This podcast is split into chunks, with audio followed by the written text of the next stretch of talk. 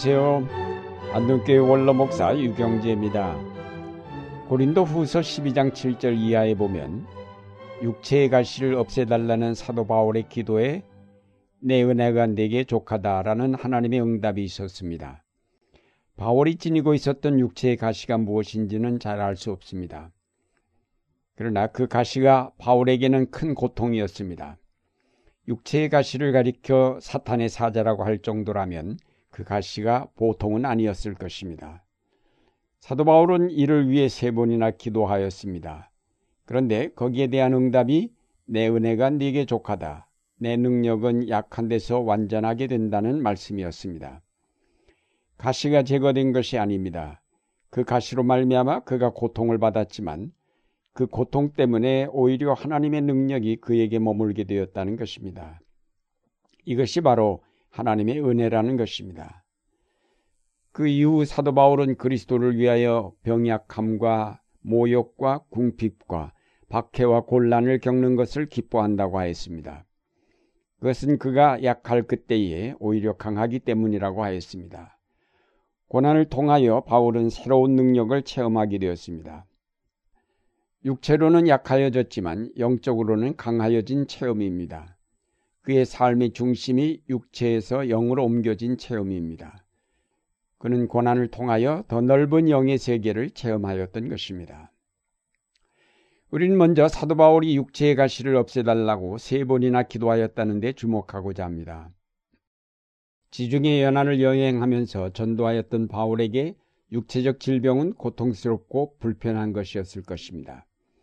교통이 발달하지 못하였던 시대에 약한 육체를 이끌고 장거리 여행을 한다는 것은 무리였을 것입니다. 그래서 바울은 하나님께 세 번이나 그 병을 고쳐달라고 기도하였을 것입니다. 그의 질병만 없다면 더 효과적으로 그리고 더 많은 곳을 찾아다니며 전도할 수 있을 것 같아서 하나님께 기도하였을 것입니다. 목회의 중요한 부분 가운데 하나가 병든 자를 찾아가 기도해 주는 일입니다. 목회자들은 하도 병자들이 많고 또 잘 치료되지 않는 병도 많아서 때로 자신에게 치유의 은사가 있었으면 얼마나 좋을까라고 생각할 때가 많습니다. 실제로 이런 치유를 중심으로 한 교회가 크게 성장한 것을 보더라도 알 수 있습니다. 병 때문에 고통받는 환자들을 보면 저들을 능력으로 고쳐주지 못하는 나 자신의 무력함에 늘 안타까움을 금할 수 없습니다. 그러나 과연 모든 질병을 고칠 수 있는 치유의 은사를 가지고 하는 목회가 진정으로 성공한 목회인가 하는 의문을 갖게 됩니다. 우리는 어차피 약한 존재이기 때문에 누구나 다 육체의 가시를 제거해 달라고 기도할 수밖에 없습니다. 그러나 우리의 기도가 거기에만 머문다면 복음의 핵심인 하나님 나라와는 거리가 멀어집니다. 우리 믿음의 궁극적인 목적은 육체를 넘어서 영원한 생명에 이르는 것입니다. 따라서 이 영원한 생명에 이르려면 육체의 삶을 빨리 넘어서야 합니다. 그런데 우리는 영원한 생명을 향하여 전진하지는 않고 그냥 육체의 삶에 머물면서 그 삶만을 풍요하게 해달라고 기도하는데 우리의 문제가 있습니다.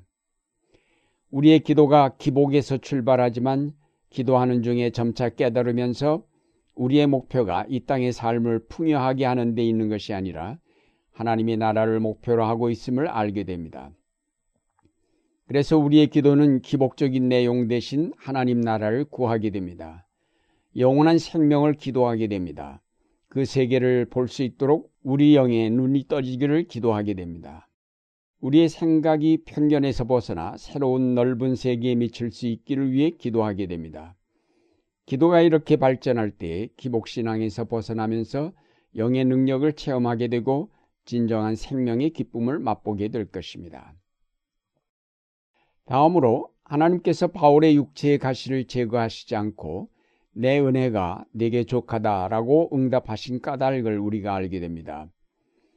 하나님께서는 처음부터 인간을 병들지도 않고 아무런 제약도 없는 존재로 만드시지 않았습니다.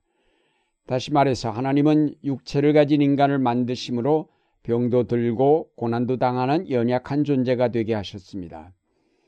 그것은 인간으로 하여금 스스로가 제한적이며 연약한 존재임을 깨닫고 거기에 머물러 있지 않고 다음 단계로 나아가게 하시기 위한 하나님의 배려입니다. 물론 인간은 그가 지은 죄 때문에 더 많은 문제와 질병과 고통과 죽음을 가져왔지만 죄가 아니었어도 마찬가지로 인간은 병들고 죽게 되어 있었습니다. 하나님의 능력이 미치지 못하여 인간을 이렇게 제한적인 존재로 만드신 것이 아니라 제한적인 존재가 되게 하심으로 그 제한을 넘어서 펼쳐지는 영원한 생명을 바라보게 하셨습니다. 내 은혜가 네게 족하다라는 말씀은 너의 그 육체의 가시는 오히려 너의 영적 진보를 촉진하기 때문에 그냥 두어두는 것이 좋겠다라는 뜻입니다.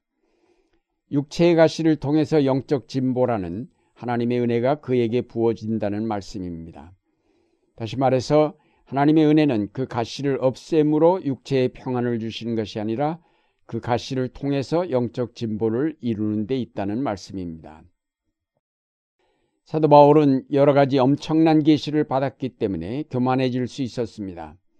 그러나 몸의 가시를 통해서 그가 아무리 엄청난 계시를 받았다 할지라도 어쩔 수 없는 연약한 존재일 뿐임을 깨우치게 하셨습니다. 결국 사도 바울은 가시를 통해서 겸손을 배우게 되었습니다. 우리가 병에 걸리거나 여러 가지 고난을 만날 때 무조건 나으려 하고 피하려고만 하지 말고 그 고난을 통하여 연약한 자신을 발견하기를 힘쓰고 그 연약함을 넘어서게 하시는 하나님의 뜻을 받아들이기를 힘써야 할 것입니다. 고난을 당할 때에 내가 간직해온 모든 욕망을 회개하고 그 모든 것을 십자가에 못 박기를 힘써야 할 것입니다. 내가 이 땅에서 얻으려고 했던 모든 것이 아무것도 아니라는 깨달음에 이르러도록 노력해야 할 것입니다. 인생에게는 그날이 풀과도 같고 피고 지는 들꽃 같아 바람 한 번 지나가면 곧 시들어 그 있던 자리조차 알 수 없다는 시편 시인의 각성을 체험하여야 할 것입니다. 고난을 통해서 이런 각성을 얻게 된다면 고난은 결코 피할 것이 아니라 유익한 것임을 알게 됩니다. 그러면 우리도 시편의 시인처럼 노래를 부를 수 있을 것입니다. 고난을 당한 것이 내게는 오히려 유익하게 되었습니다. 그 고난 때문에 나는 주의 윤례를 배웠습니다. 사도 바울은 한 걸음 더 나아가 고난을 통하여 그리스도의 능력을 체험하였다고 했습니다. 내 능력은 약한 데에서 완전하게 된다는 응답을 통하여 바울은 자기가 약할 때 오히려 하나님께서 자기 안에 온전한 능력으로 일하신다는 사실을 깨달았습니다. 고난은 우리로 영의 눈을 뜨게 하여 하나님의 세계를 보게 합니다. 고난은 우리의 삶이 이 땅의 육체적 생명에 끝나지 아니하고 영원한 생명으로 이어진다는 사실을 깨닫게 할 뿐 아니라 그 세계가 얼마나 놀랍고 신비한가를 알게 해줍니다. 고난을 통하여 영원한 생명의 세계를 발견한 사람들은 그 영광에 비하면 이 땅의 삶이 정말로 보잘 것 없다는 사실을 깨닫게 됩니다. 하늘의 비밀을 발견한 사람들은 이 땅의 가난과 질병과 고난을 가볍게 여기며 기쁨으로 영원한 생명을 향하여 전진하며 성장해 갑니다. 사랑하는 여러분, 그리스도께서 지신 십자가는 인간의 모든 욕망을 다 함께 소멸함으로 인간을 부활의 세계로 이끌어 영원한 생명에 이르게 하였습니다. 그러므로 고난당할 때의 바울처럼 오히려 기뻐하십시오. 영적 진보를 이루시는 하나님의 은혜가 여러분에게 넘칠 것이기 때문입니다. 시련을 당할 때에 당황하지 말고 하나님께 감사하십시오. 그 시련을 통하여 겸손을 배우게 될 것이고 하늘문이 열리고 거기로부터 놀라운 생명의 능력이 여러분 속에 들어와 자리 잡을 것입니다.